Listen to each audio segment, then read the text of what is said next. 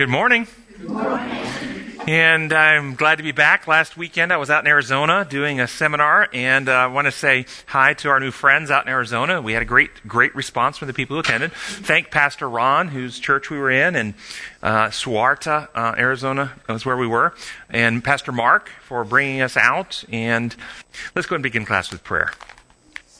Gracious Heavenly Father, we, we thank you so much for your love, for your kindness, for your truth that you reveal to us, and we ask that your Spirit will join us. Bring our hearts together and let us, let us be your agents at this time in human history. We pray in your holy name. Amen.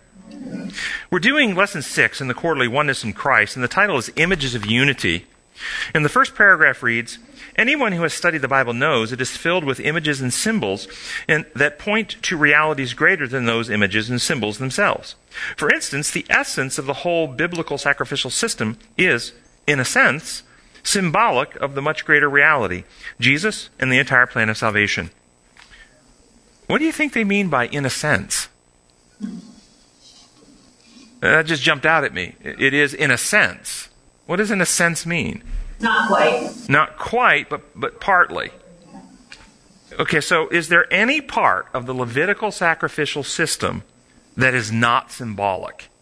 Can anybody think of any element in that system that is actually literal? No, you need to delete in a sense from this sentence. Every part of that system was symbolic. Every part of it. And it's symbolic, of course, of the true reality, Jesus and his plan of salvation. So, would that mean, if it's all symbolic and not literal, that the Old Testament sacrificial system was not necessary for salvation? Yes. Correct. Even in Old Testament times? Yes. Is there evidence to support your completely wild and crazy answers that there that the Old Testament system was not necessary for salvation in Old Testament times? Is there evidence to that? Naaman. Naaman. Nebuchadnezzar. Nebuchadnezzar. The Shunammite woman. Enoch. Rahab. How about the Ninevites? Well, Rahab, I think we don't have any discussion of it, but she became part of Israel. They would probably argue that once she converted, she started doing all that stuff. How about Daniel and his three friends during the 70 year captivity and the rest of the Jews during the 70 year captivity? Were they sacrificing a temple? And there's no evidence that Daniel and his friends ever did while they were in captivity. But the prophet Jeremiah wrote in Jeremiah 31 33, this is the covenant I will make with the house of Israel after that time, declares the Lord. I will put my law in their minds and write it on their hearts. I will be their God, and they will be my people. Uh, the prophet Hosea wrote in Hosea 6 6, For I desire mercy, not sacrifice, and acknowledgement of God rather than burnt offerings. David wrote in the Psalms, in Psalms 46, 40, verse 6, You take no delight in sacrifices or offerings now that you have made me listen, I finally understand. You don't require burnt offerings or sin offerings. David finally got it. Whoa! Oh, they're not necessary. If the sac- ceremonial sacrificial system wasn't required for salvation during Bible times, what was required for salvation? Same thing that's required now. Yeah, Which is? Righteousness. Change of heart. A change of heart, healing the inner person. And, and I was going to ask, but you already answered, is there something different required today? No, same thing's required today. Then if the ceremonial system wasn't required for salvation during Bible times, will it be required today or at some future point? Then why do some Christians teach that in the future there'll come a time when the Jews will rebuild their temple and begin sacrificing animals again? Do you know this is a common teaching in Christianity? It was never necessary then. It's not necessary now. It's all symbolic of the larger reality. Why then would that happen? So, what was the purpose then of the sacrificial system in Bible times if it wasn't for salvation? Teaching. Teaching tool. Is there evidence from Scripture to support me on this? Hebrews 9, 9 and 10 and 10, 3 and 4 say, the gifts and sacrifices being offered were not able to clear the conscience of the worshiper. They are only a matter of food and drink and various ceremonial washings, external regulations applying to the time of the new order, but those sacrifices are an annual reminder of sins because it is impossible for the blood of bulls and goats to take away sin. And there's others. Hosea um, 6 says, I want your constant love, not your animal sacrifices. I would rather have my people know me than burn offerings to me. The sacrificial system described and implemented by God was never a means of salvation. Only a means of education about the means of salvation. Do you see the difference? It was a means of education or teaching or leading to the actual means of salvation. So then what is the means of salvation? The actual way, method, means, avenue to salvation. Acts 4:12 Salvation is found in no one else for there is no other name under heaven by which men must be saved speaking of Jesus. Jesus is the actual means. Animals are not the means. Jesus is the means. Anybody disagree with me on that? Even if you don't know his name as Jesus. And in Bible culture, what is the significance of a name? There's no other name under heaven whereby men can be saved. Yes. Do you, do, you, do you think that? Or do you think when you hear no other name, well, it's the name of Jesus, and when we're baptized, we have to speak that word, Jesus, and then there's this big argument. Well, that's the, that's the Greek way of saying it. Really need to say it the Hebrew, Yahshua. And if you've been baptized in the name Jesus, and somebody said Jesus over you, well, that doesn't really count. You've got to go back and have it done again, and somebody's going to say Yahshua when you're being baptized, because that's the real name. Is that what this is talking about when it says the name? It's the word. No, this is silliness, but, but many people get caught up in this. It's, that's superstitious thinking. Name is about character. There's no other character whereby men can be saved. Healed, restored, renewed, reborn, one to trust, recreated, rebuilt. Salvation is the literal, actual, real recreation of God's original design in harmony with His character and laws of life in the species human. First achieved in the individual human being, Jesus Christ, who actually lived a perfect sinless life as a human being. And then gifted to all of us who trust Him. And you know, there was nothing legal in that process. Sunday's first paragraph, it says, The church is about people, but not any kind of people. The church is the people of God, the people who belong to God, who claim God as their Father and Savior, and who have been redeemed by Christ and who obey Him. This image underscores the concept that God has had a people on earth since the introduction of the plan of salvation, and that there is a continuity between Israel in Old Testament times and the church in the New. From the time of Adam, the patriarchs before and after the flood, and Abraham, God has made a covenant with his people to be representatives of his love, mercy, and justice to the world.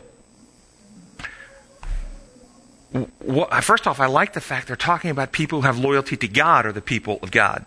I really like the fact they're putting that emphasis. So the question is, what is it that gives people continuity through history in, in, in, as God's people? What is it that gives that continuity? So, did a person have to be, in Old Testament times, part of the nation of Israel to be part of the people of God? No. No. If someone's a genetic descendant of Abraham, Isaac, and Jacob, did that automatic, automatically make them a part of God's people? No. No. Jesus said to those genetic descendants in John 8 44, You belong to your father, the devil, and you want to carry out your father's desires. So Jesus is saying, even though you're genetically descended from Abraham, you're not part of the people of God. You're part of the people of the devil. Do you know how many people still today don't get this idea that it's not about genetics? There's a whole bunch of people that think genetic descendancy from Abraham, Isaac, and Jacob is somehow makes you special and sets you apart in some way. Jesus said it didn't. What makes a person a part of God's people? A heart, mind, and character like Christ. A heart, mind, and character like Christ. And the lesson says that to be part of God's people, that we are to be representatives of His love, mercy, and justice to the world. How did ancient Israel do in representing God's love, mercy, and justice? They failed. How have Christians done thus far in human history in representing God's love, mercy, and justice? What do you think? How have we done? About the same way Israel did. Mm-hmm. Are, are those three things different? Is love, mercy, and justice, are they different entities? Are they, do they in reality, do they look the same? Well, I think if you think functionally, love always does what is right, which is the just thing. Okay? That's what love always does. Love doesn't do wrong things, it does right things, which is the just thing. Isn't that true? Mm-hmm. And love is always merciful. So I think it's just I think when you think about it, what you're describing is love can be ex- expressed or seen in multiple different, like a like a prism. It, the light can be seen in different shades or colors, and so I think mercy and justice are elements of love. Yeah, my point is, Yeah. most of Christianity views them as three separate entities, Yeah. and not necessarily related. How would we differentiate God's character, methods, and principles from that of a sinful world, what we might call Satan's counterfeit methods? How would we differentiate them? You live for others, so not for yourself. Live for others, not for yourself. The truth love and people free. Truth, love, and freedom. Okay, you're giving good, good. Um, let, let, Design tru- law versus so let's contrast them. Truth contrasted to lies or deceptions or distortions or misleading people. Love versus, and you said that, selfishness, the others, or me. Freedom versus Coercion. coercion, threats, intimidations. Design law versus imposed imperial human type law systems. Justice, when we, and then, then when we have those in mind, when we think about justice, doing what's right, how do you tell what's right? That's the big question. Do you tell what's right through the lens of how human laws work? We've got rules, and if you break the rules, the right thing to do is to punish the rule breaker. Or through design law, the right thing to do for those who break the law, they're injuring themselves. They're searing their conscience, hardening their heart, warping their character, or corrupting their physical health. If they're doing physical laws or health laws, then the right thing to do is to reach them with message of truth and love to redeem them or bring them back in harmony with the law. Which is, which is the just thing to do? Punish them for breaking or reach to redeem? Have Christians throughout history applied the world's methods to their practices? What was the Inquisition? Do you all know? I think we think of the extreme forms of the Spanish Inquisition, but the Inquisition was actually set up in the 13th century. And it, it was the Roman Catholics governing, internal system governing of their people to investigate and police what was considered possible heretical views or, or new views or theology that went against the system's accepted norms. The, the, in the 1578 edition, I don't have a copy. No, I don't. Uh, of the D- Directorium Inquisitorium, spelled out the purpose of the inquisitorial penalties. And it says the following The punishment does not take place primarily on per se for the correction and good of the person punished, but for the public good in order that others may become terrified and weaned away from the evils they would commit. the birth of terrorism. So, so the point here was if somebody was teaching something that went against the accepted church view, then the Inquisition was to in, investigate, and if it was concluded by the inquisitor that it's true, then some punishment would be coming upon that person to terrify everyone else from going down that trail. Now, the punishments, if you read history, did not start out simply with death. They actually had many levels. That they had penance. You might have to, you know, carry a cross around for a week. You might have to do a um, pilgrimage and climb so many steps and kiss each, stair on the way up. You might have to do some financial compensation to the organization. Uh, there, are, uh, you might not be able to take mass for a month or two months. You might be um, um, uh, ex- not excommunicated, but um, Ostracized. ostracized, banished, banished for a period of time where you can't socialize in your community. Uh, and then, of course, some, sometimes you were burned at the stake or imprisoned.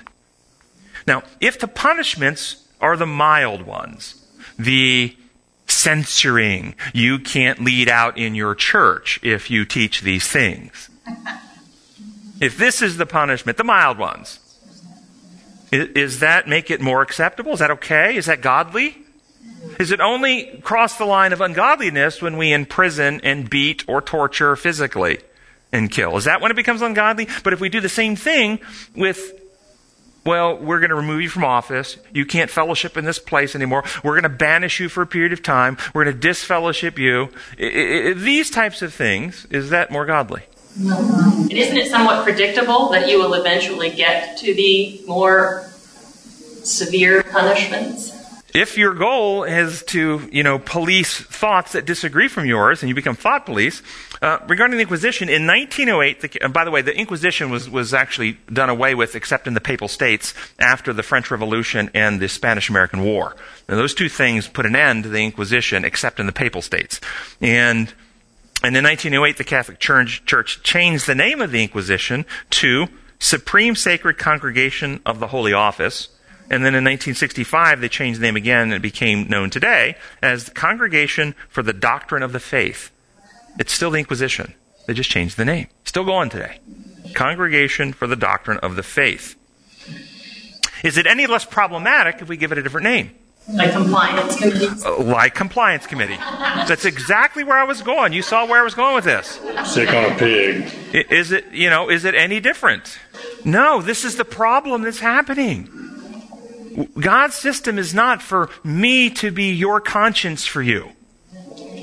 That's not how God designed it. Paul says every person should be fully persuaded in their own mind. We present truth in love and we leave people free. Okay? Here's an interesting quotation from A.W. Tozer, a very famous Christian thought leader. The average church has so established itself organizationally and financially that God is simply not necessary to it. So entrenched is its authority, and so stable are the religious habits of its members that God could withdraw himself completely from it as he once withdrew the Shekinah from the temple. And it could run on for years on its own momentum. Do you disagree with what he just said? No. God withdrew his presence from his chosen people who were called to prepare the world from the first for the first advent of the Messiah. Yes or no? He withdrew his presence. And the system continued on. Do you think this very thing could happen to God's people who are called today to prepare the world for the second advent? This is very serious stuff, guys. Yeah. This is very serious stuff, and I hope your heart is sad, very sad as we think about this. And I want to ask you, what could cause or what would cause? Well, let's ask this first. What did cause the withdrawal of God from the Jewish nation? What, what, why did that happen? What caused it? Rejected him. They chose Okay, raise your hand. Let's get some. Let's get some ideas. Yes, They chose Satan's lies. It was their choice. they chose Satan's lie. What other thoughts? unwilling to learn. unwilling to learn. Yeah, there's a Thessalonians text that said uh, that the wicked uh, die in the end because uh, they did not love the truth and thus be saved. So they didn't have a heart to grow in advancing light or truth. They wanted, they closed it out, and, and the Holy Spirit is the Spirit of truth and love. And if you're not willing to advance in truth, then you're blocking the Holy Spirit. So yeah, believing lies, which causes us to close our mind, unwillingness to follow truth that would make us change our understanding. Yes, what else? They were following the wrong God. They were following a God who did coerce, um, that needed to be appeased. So they had an authoritarian God who was a punishing God, which is basically paganism, and that was their concept of, of God, and they wouldn't be corrected. Even when the apostles and the prophets, and I read you some of the Old Testament prophets here where they were coming to the messages and what they do to Jeremiah and what they do to all these prophets. And then when Jesus himself comes, what do they do to Jesus? Okay, they would not accept the light that God is not like this thing that you're worshiping, this authoritarian dictator who makes up rules, and when you break his rules, he's got to punish you. That is not who God is. God is like Jesus. And they rejected that. Yes, another hand somewhere. As a nation, they rejected Christ as the Messiah. And of course, they rejected Christ as the Messiah, which means they're rejecting the, the truth about who God is. Yes. What is the ultimate motive of the individual organization? Is it to bring us to God and to seek truth? Or is it power and any threat to power and self, uh, putting self first would then uh, need to be seen as protect uh, self organization? So, what was the high priest? What did the high priest say to the Sanhedrin during the trial of Christ? It is better that than. So, what was the focus on doing what's right or protecting the institution? We must protect the institution. We must protect, even if we kill an innocent, it doesn't matter. We must protect the institution. That's what you're saying. So we just looked at maybe some factors that caused the withdrawal of the Shekinah from God's people who were called to prepare the world for the first advent. What then, let's see if we can apply that wisdom. What would cause God to withdraw his presence from an organization today? People rejecting him over themselves. People rejecting him and choosing self. Other thoughts? Boy, you guys had a lot to say about ancient Israel. It's the same thing. The same thing. Um, our church worships an authoritarian. Some people, right? Some people. Yep. This is the battle. And I'm bringing this up because the Bible says we're in a war. Though we don't wage wars the world does, the weapons we use are not worldly. They have divine power to demolish strongholds. We demolish every argument and pretension that sets itself up against the knowledge of God and take captive every thought. We are in a war, as you're saying, over the God concept being worshipped organizationally and throughout the world.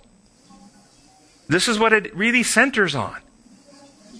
And the God concept we worship, where we are in our understanding of how He runs His universe, then causes us, by design law, law of worship, by beholding, we become changed. We neurobiologically and characterologically change based on the God that we worship. And we begin practicing those methods in how we treat other people. And so when we accept a false view of God, that false view of God sets itself up in the spirit temple, proclaiming himself to be God. And thus we go out and misrepresent God. Is God going to pour his spirit, his Shekinah glory, on people who go out to misrepresent him? So I, I think it, it's exactly right. We have this distorted view of God infecting all of Christianity, regardless of denomination. My book, The God Shaped Heart, documents that very clearly that it is across denominational landscapes. It's not exclusive to any denomination, but it's a, because, because as we just read, the people of God cross the whole world. And this battle is battle for every human heart and mind. And so people have to decide, do you, do you prefer a God like Jesus revealed, a God who, whose methods are presenting truth in love, and leaving you free to make up your own mind? Or, or do you prefer a God who says, hey, here's my rules. If you don't keep them, I will torture and kill you? God's methods are not the methods of the world. God's methods are to present the truth in love and leave people free. And as soon as the institutions begin using coercive and compelling power, compliance power, they stop advancing God's kingdom and instead advance the kingdom of the enemy. The beastly system. That's what's happened. That's what. That's what. That's what this. We're, we're heading down a trail. Yes. But they're doing it for your good. Right. Yes. They burned people to stake so they could then give them last rites and send their souls to heaven. They just wanted to save those souls. That's what love looks like. Mm-hmm. If I love you, I beat you till you comply. so, what would actual justice look like in God's kingdom? This is Jeremiah. Excuse me. This is Psalms 82 3. Defend the poor and the fatherless. Do justice to the afflicted and the needy. Or I'll read the Jeremiah one, Jeremiah 21 12, uh, 21 12. This is what the Lord says to the dynasty of David Give justice each morning when you judge. Help those who have been robbed. Rescue them from their oppressors. oppressors. See, biblical justice is what we talked about. It's design law stuff. When you see somebody suffering, you see somebody drowning, somebody's drowning and you have the ability, you have a life preserver, you, you know how to swim, you have, the, you have a, uh, one of those hooks you can pull them out of the water, you have the ability to save them. What's the just and right thing for you to do? That's biblical justice. Saving people who are drowning in sin. That's biblical justice. Because breaking God's law or breaking the protocols upon which He built life. But we have accepted the lie that God's law functionally is like imperial law, human law, and therefore when you break it, justice requires infliction of punishment. And thus we teach a whole theological thing that is just a, a, straight out of hell. I'm going to tell you. It's straight out of hell. And God needs something done to pay some penalty, to adjust some books in heaven. So, what do you think interferes with Christianity's ability to rightly represent God throughout history and, and today? What, what's in the way? Or self-knowing. Focus on self. How about though when, when people get up there and they and they publicly humble themselves with tears and cry? They only want to follow the Lord's will and they don't want attention on self. They want to put the attention to Christ and they proclaim that consistently. Does that mean then what we can follow their leadership? No, it depends on which Christ they want to proclaim. See, so some people are truly trying to be focusing on the Christ that they serve. They're not trying to bring attention to themselves. Does that mean that they're necessarily presenting the truth? You have to know Him. Have to know Him. And even then, we're fallible. And so, for each one of us, simply to be able to continually hold Christ and God as the epitome of whom we seek and understand that we're all broken and that we all take those strands. See what you think about this idea that Satan's methods are to define an established way of thinking and then use coercive measures to compel conformity to the established way of thinking, regardless of whether the idea is true or false. Think that one through. Everyone, I think, would jump on board. If it's a falsehood, then that's Satan's way. But if it's a truth, well, no, then it's okay to enforce. We've got to enforce the truth. But I'm going to suggest you, even if it's the truth, if you are using authoritarian measures to enforce it, you're promoting Satan's kingdom, not God's. For instance, a simple one accepting Jesus as your Savior. And if you don't, we'll burn you at the stake. That is not the way you advance the kingdom, even though it's true that Jesus is our Savior. I think one of the defining characteristics of the people of God, regardless of where we are in the continuum, is that we're open. Um, we're searching for truth. We're wanting to grow. Whenever we stop and start drawing lines, that's when we stop listening to the Holy Spirit and we go down the wrong path. Because and I know I've said this before, but I've been in the other camp. I believed in a God who would do terrible things. And, and people around me were saying, well, that happened to you because God allowed it. I'm sorry, that's not how it works. But even then, I was willing and open and wanting to grow and learn. And so then I, I kept I kept doing that. It's when we draw the lines in the sand and say we this is it. Now, this is very well said, and, it, and, and whether you realize it or not, you were describing and articulating multiple biblical principles. Knock, and it will be seek, and ye shall. Okay? God can't grow you without your investment in the growth. Did you hear me? It's like you can't learn to speak a new language without your efforts and desire to speak that new language. And so the way the truth, because the way character works, God can create sinless beings, but God cannot create mature character. Mature character is formed by the action of the individual and the choices they make. And our opportunity is to choose to trust God and to have a heart. And so one of the foundational bricks that I put in my personal sense of self. Who is Tim Jennings? Who am I? And we all have a, a, sense of self. Who are we? One of my foundational bricks that I put in some decades ago was I'm a person who is a finite being who doesn't know everything, but I'm open to grow. I'm open to grow. I, I, I have a hunger for the truth. And that's what led me years ago to come up with this truism that I tell many of my patients and I put it places. You can never avoid the truth. You can only delay the day you deal with it. And I don't want to delay the day, so I started praying, Lord, give me a mind that can assimilate new truth as soon as I possibly am capable of it, not a mind that resists it till the last possible moment. There was a time in my life when I, I, I approached life that way. There were some truths I didn't want to deal with in my life. There's some things I didn't want to address. And so it's like denial, distortion, avoidance. Don't deal with it. And life was not better. Life got much better, even though there were some things I had to face that were not pretty things. Life got much better when I became a lover of truth. So that's a biblical principle. So I think that's well said, and that really will distinguish the saved from the lost. The lost are those who've closed themselves to truth. They have their doctrines, they know what the right is, and they're going to enforce it. So, what's currently happening in our church is a move towards top-down authoritarian methods of compliance and or enforcement and this is the outworking of the wrong law concept of Satan's view of God's kingdom. This is what it's an outworking of. Those at level four, level four, law and order, right and wrong is determined by a system of rules with um, external enforcement. That's how you know what's right and wrong by looking at the rules. Okay. Um, those at level four will make all types of excuses about what I'm just saying and deny and distort and attempt to justify their actions rather than understanding how God's systems and methods actually work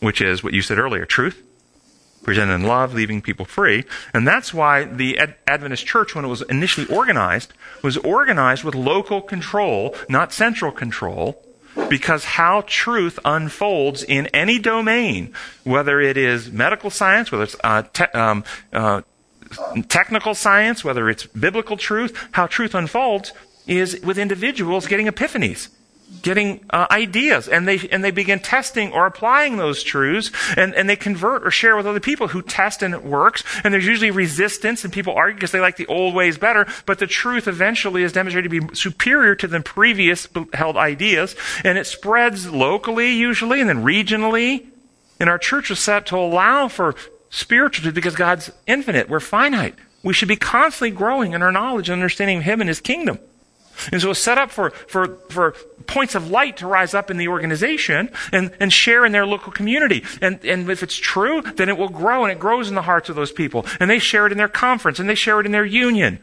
And eventually, over decades, it will spread around the world church. And at a world conference, a general conference, the world church will, will be, as a whole, ready to update its current understanding.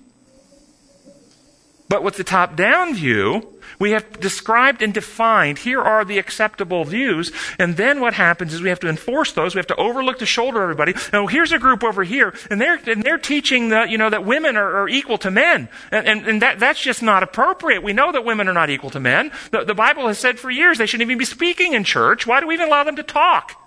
They should go home and just talk to their husbands. And so we know that's not right. We have to, we have to stop that because the church will be upside down and turned over if we don't stop that. And so we're going to make a rule that, that, that they never can have that point of leadership in the church.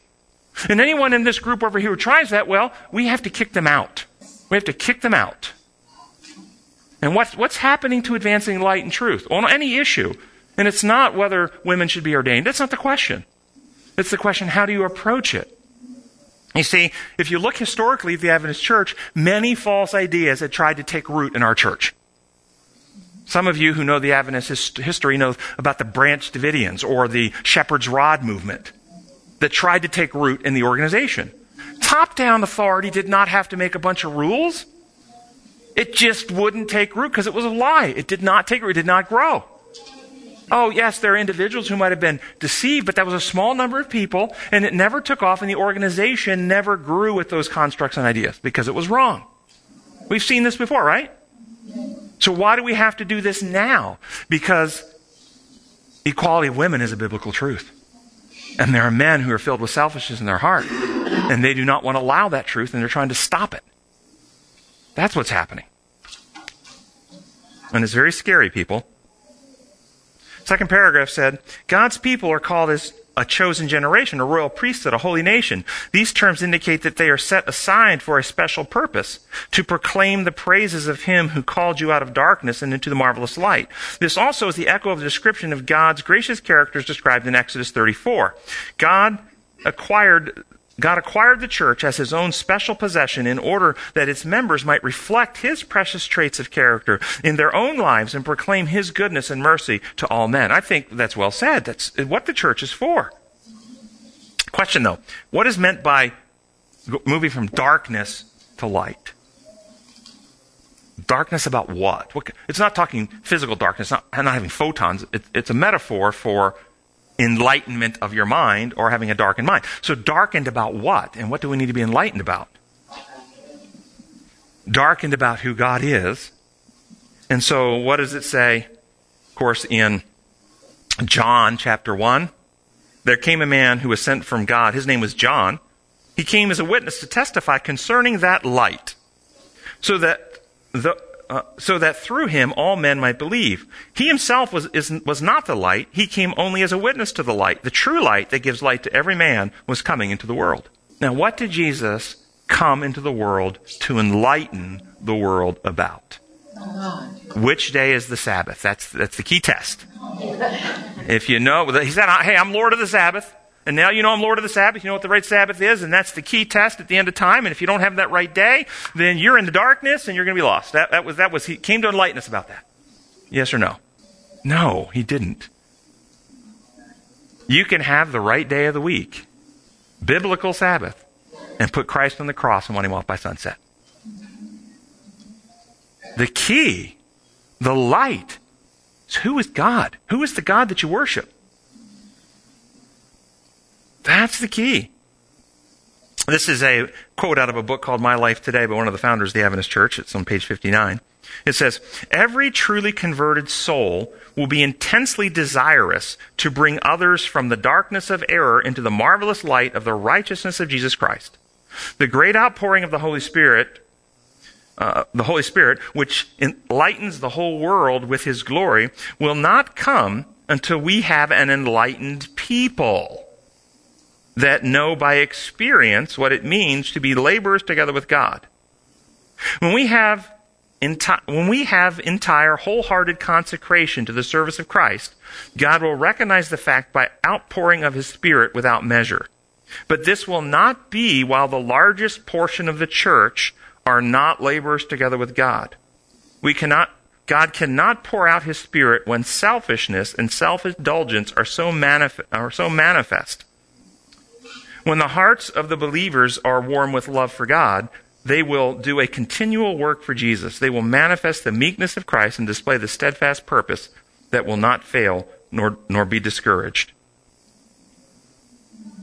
We asked earlier about re- withdrawing the, the presence, withdrawing the Shekinah, withdrawing the glory. Uh, this would suggest that, in fact, God can't pour his Spirit out upon people who are bent on self centeredness, that you mentioned earlier that we have to come back to a heart that loves God, loves His methods, and are open to Him.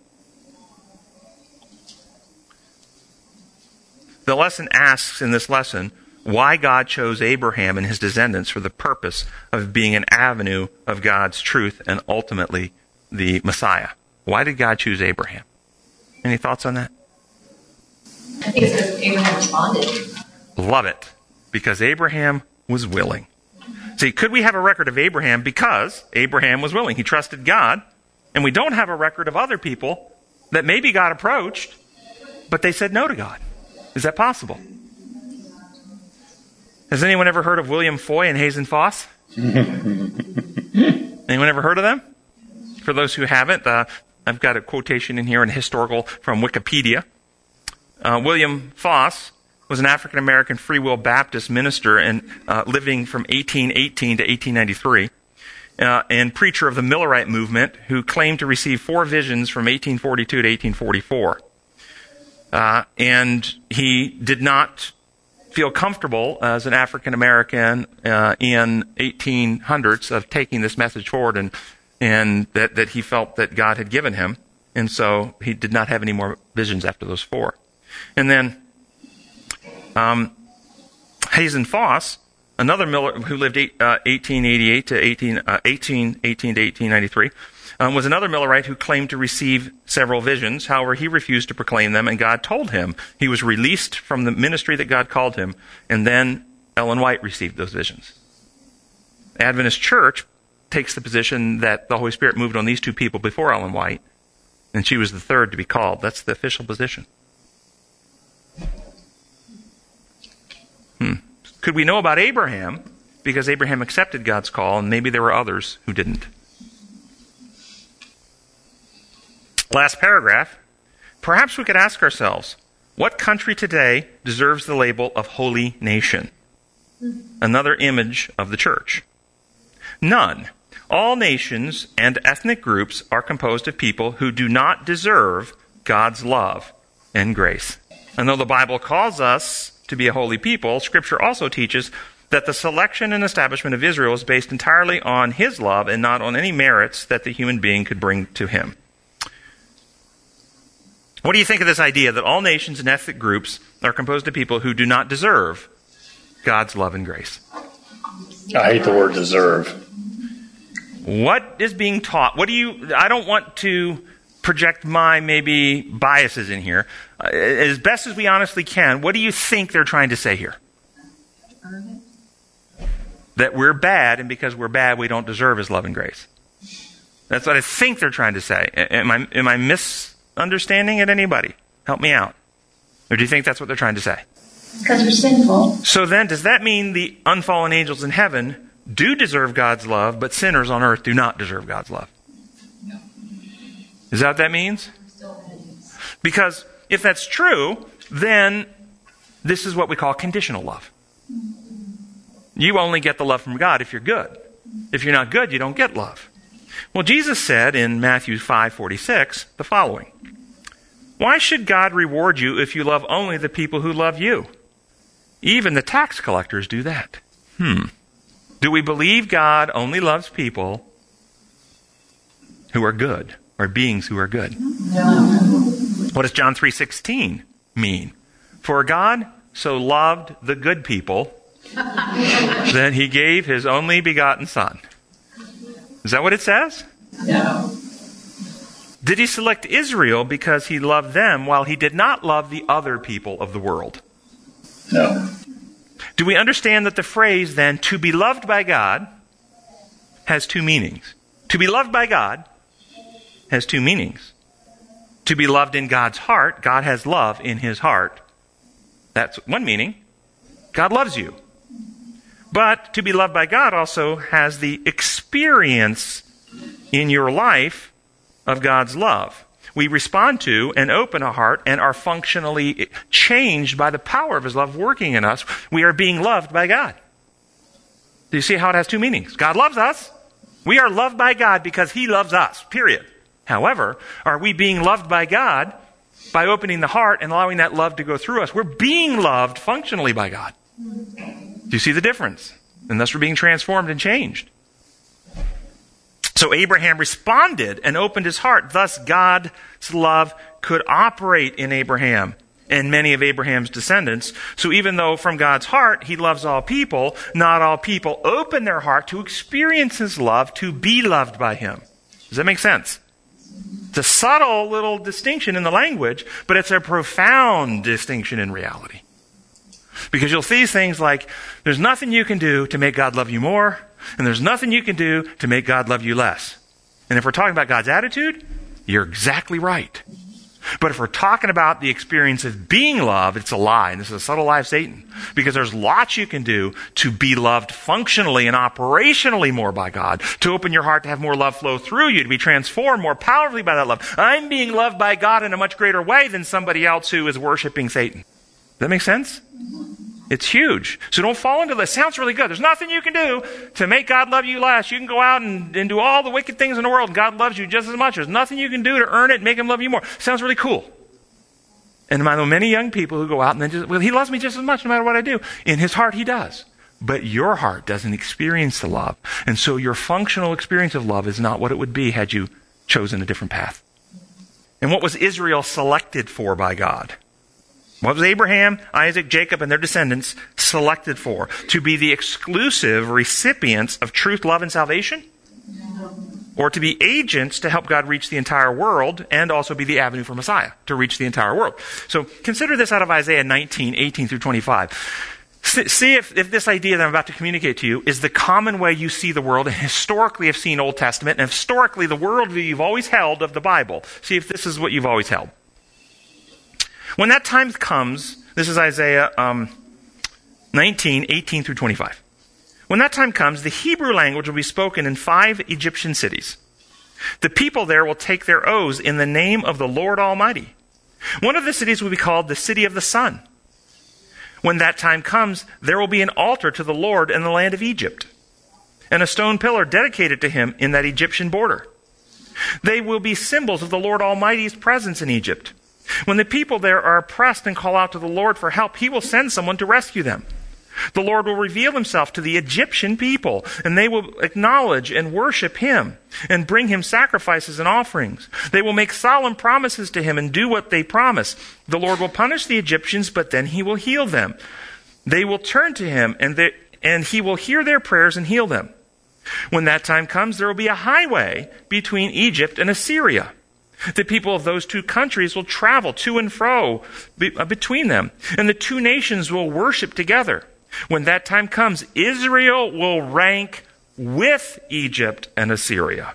And these three nations will be a blessing to all the world. The Lord Almighty will bless them, saying, I will bless you, Egypt, my people, you, Assyria, whom I created, and you, Israel, my chosen people. Is this how you historically think and see the Bible? The Egyptians and the Assyrians are also God's people. Is that how we have been brought up to think? You see, you need to go back and see the world through how the New Testament, Paul talks about it, through Adam, all have sinned. And through Christ, all can be made holy. The whole world was in Adam and Eve, and the whole world was condemned by their condition, their terminal state, when they broke God's design. Born in sin, conceived in iniquity. We all suffer from the same condition, and we all need the same remedy, regardless of ethnicity. So, what does it then mean to be part of the people of God? To trust God, receive His Spirit, and be transformed in heart to be like Him regardless of ethnicity, nationality, or denomination. And do you understand that that last one, for some people that I just said, makes me a heretic? Because for some people, denomination determines whether you're part of the remnant, not character. Monday's lesson, first paragraph, Another image of the people of God in the New Testament is the house or household of God. It is a metaphor of stones and buildings that highlight the intricate and interdependent nature of the human relationships. So we're going to kind of kind of go through these. I think there's some really interesting points from the rest of the week. Let's see if we can hit some of the highlights. When you think of a house, what spiritual lessons can we draw from a house that might apply? How about this? When you think of a house, do you think of a shelter? Do you think of a place of safety? A place of sustenance and nurture? a place for family, a place for children to grow, a place for love and fellowship and marriage. Okay? Do these apply to the church? When you think of the church, do you think of a shelter? But do you? Do you think of a place of safety? Do you think of a place where you'll be nurtured and strengthened? Do you think of a place of family where children can grow, a place for love, fellowship, marriage? Can houses become places of abuse and injury?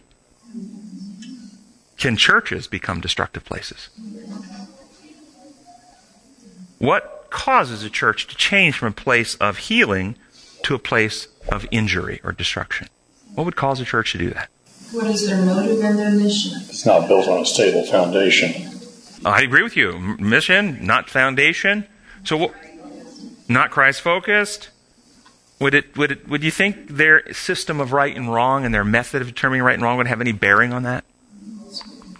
And if they're imperial and authoritarian, would that have a bearing on it? Rather than design law and, and, and healing? Tuesday's lesson, first paragraph, another building imagery Paul uses is that the temple of God or is that of the temple of God or this, of the Holy Spirit. It is the image of a costly and valuable building, along with 1 Corinthians 6.19, where the image refers to one's personal body as the temple of the Holy Spirit. Paul in 1 Corinthians 3 uh, uses the image to refer to the most holy and precious edifice of the ancient Near East, God's temple. So, when you think, is there a difference in your mind between the temple of God, the sanctuary of God, God's house, and the heavenly sanctuary? Are those different things? I'll say it again. Temple of God, or God's temple, sanctuary of God, God's house, or the heavenly sanctuary. Are those different things or the same thing? And from what is the temple in heaven, God's temple, constructed from? What material is used to build it? This is a very critical question. If you ever deal with certain, shall we say, concrete thinkers, you know what a concrete thinker is? Okay, they, they can't abstract. Sorry, I got a frog in my throat. Dr. Jennings is eating amphibians. That's a concrete thinker. Okay? They can't abstract. Concrete thinkers think the heavenly sanctuary is built out of brick and mortar. Well, golden bricks and silver mortar. really, that's what they think. With pearls on the gates. That's what they think the heavenly sanctuary is built out of. The Bible says, Ephesians 2 19 through 22. Consequently, you are no longer foreigners or aliens, but fellow citizens with God's people, members of God's house, built on the foundation of the apostles and prophets, with Christ Jesus himself the chief cornerstone. In him, the whole building is joined together and rises to become a holy temple in the Lord. So we have a building, we have a house, we have a temple, all in one passage here. And in him, you too, being built together to become a dwelling in which God lives by his Spirit or 1 Peter 2, 4 and 5. As you come to him, the living stone, rejected by men, but chosen by God and precious to him, you also, like living stones, are being built into a house, a spiritual house, to be a holy priesthood. Does this description just mean the, the, the church on earth, or is this describing the temple in heaven? Because many people I've talked with theologians say that's describing the church invisible on earth. That is not the temple in heaven. The temple in heaven is built out of gold and silver and other inanimate materials. Here's a quote out of a book called Acts of the Apostles, page 598 and 599. See what you think of this quote. See if you think it agrees with what we just read out of Scripture. Through the, through the ages that have passed since the days of the apostles, the building of God's temple has never ceased. We may look back through the centuries and see that the living stones of which it is composed gleaming like jets of light through the darkness of error and superstition. Throughout eternity, these precious jewels, what are the precious jewels that's being referred to here in this metaphor? These are people. The living stones is what we referred to. These precious jewels will shine with increasing luster, testifying to the power of the truth of God. The flashing light of these polished stones, again, referring to people, reveals the strong contrast between light and darkness, between the gold of truth and the dross of error. Paul and the other apostles, all the righteous who have lived since then, have acted their part in the building of the temple. But the structure is not yet complete. We who are living in this age have a work to do, a part to act. We are to bring to the foundation material that will stand the test of fire, gold, silver, and precious stones, polished after the similitude of a palace. To those who thus build for God, Paul speaks words of encouragement. If any man's work abide which he hath built thereupon, he shall receive a reward. The Christian who faithfully presents the Word of God, leading men and women into the way of holiness and peace, is bringing to the foundation material that will endure, and in the kingdom of God he will be honored as a wise builder. What do you think this is talking about? Is this temple that both Bible and this quote describes as being built out of living stones a literal temple made out of real material, or is it metaphorical, symbolic, ethereal, not literal, no substance? What, what do you think? Real, with real physical matter? What do you think, guys? I think it's our heart and our mind. Okay, it's. it's real, guys, with real physical matter, unless you think when we get to heaven we won't have bodies. We have bodies that are made out of the soil of the earth, but they're perfected and sinless bodies. Will that be real physical material? Can I, will I be able to touch my wife in heaven? Or will we be mist that just can't, there's no, there's nothing to us, just mist? Get your mind around. The building material is real. There's a real physical building structure in heaven made out of physical beings. It's real, literal. It's just not made out of inanimate material. It's made out of living material. If you don't like that one, maybe out of the book called Desire of Ages, you'll enjoy this one. In the cleansing of the temple, because, because uh, I want to ask the question if the temple is built out of living beings, then what about the cleansing of the temple? 2,300 years and the sanctuary or temple will be cleansed. Do you actually understand that as cleansing a people? Or do you see that as a legal process of books and records? When you think about Paul in Thessalonians saying that the man of sin will arise and he will set himself up in God's temple, proclaiming himself to be God, what temple is Paul talking about?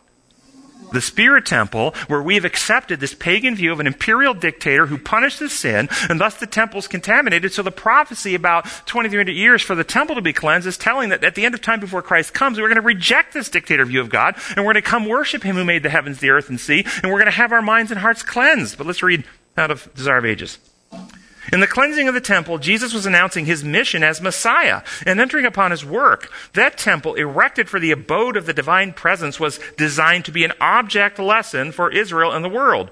From eternal ages, it was God's purpose that every created being, from the bright and holy seraph to man, should be a temple for the indwelling of the Creator. Because of sin, humanity ceased to be a temple for God. Darkness and defiled by evil, the heart of man no longer revealed the glory of the divine one. But by the incarnation of the Son of God, the purpose of heaven is fulfilled. God dwells in humanity. And through saving grace, the heart of man becomes again his temple. God designed that the temple at Jerusalem should be a continual witness to the high destiny open to every soul. But the Jews had not understood the significance of the building they regarded with so much pride. They did not yield themselves as holy temples for the divine spirit. The courts of the temple of Jerusalem, filled with the tumult of unholy traffic, represented too truly the temple of the heart, defiled by the presence of sensual passion and unholy thoughts. In cleansing the temple from the world's buyers and sellers, Jesus announced his mission to cleanse the heart from the defilement of sin. Did anyone say, I don't like that? I'd much rather have my record book. It's much easier to just get some magic eraser ink and erase the, the written down, you know, record that the angels have been writing all these years.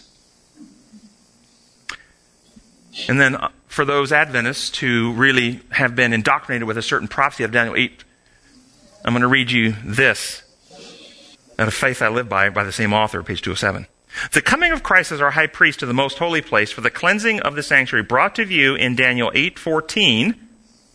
The coming of the Son of Man to the Ancient of Days is represented in Daniel 7:13, and the coming of the Lord to his temple foretold by Malachi are descriptions of the same event. And do you understand what the Malachi description is? Go and read it, Malachi 3. The Lord you're seeking will suddenly come to his temple. He will come as a refiner's fire and a launderer's soap. He will refine or cleanse the Levites. It's the same event, guys. This thing you've been told that's happening in some books, in some legal accounting process, in records in some distant place off in the universe is a distortion of the truth. The truth is that God wants a people on earth that are cleansed to know, their minds are cleansed from the lies, their hearts are cleansed from selfishness, and they become like Him because it says when He comes, we shall see Him face to face, for we shall be like Him. This is the cleansing. This is the message for this time. And this other penal legal thing is part of the darkness, the lie, the distortion that obstructs good Christian folks from number one, experiencing the true cleansing of heart so they can be free and for being lights in the world. And thus the delay and the delay because God is waiting for people to finally know Him and know His character, have their spirit temple cleansed, and become a light to share this world share this message. Gracious Father in heaven, we thank you so much that you are an amazing creator God who built the universe to operate in your harmony with your character of love, and that your laws are the principles and protocols of all reality exist and are there for our health and our welfare and our, and our happiness.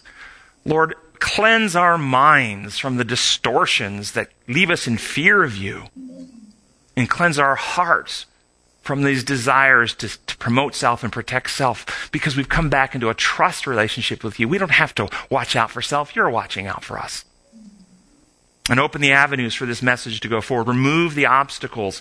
In this time in Earth's history, Lord, we pray for the outpouring of your Spirit to empower and enlighten us to be lights in your world. We pray in your holy name. Amen. Amen.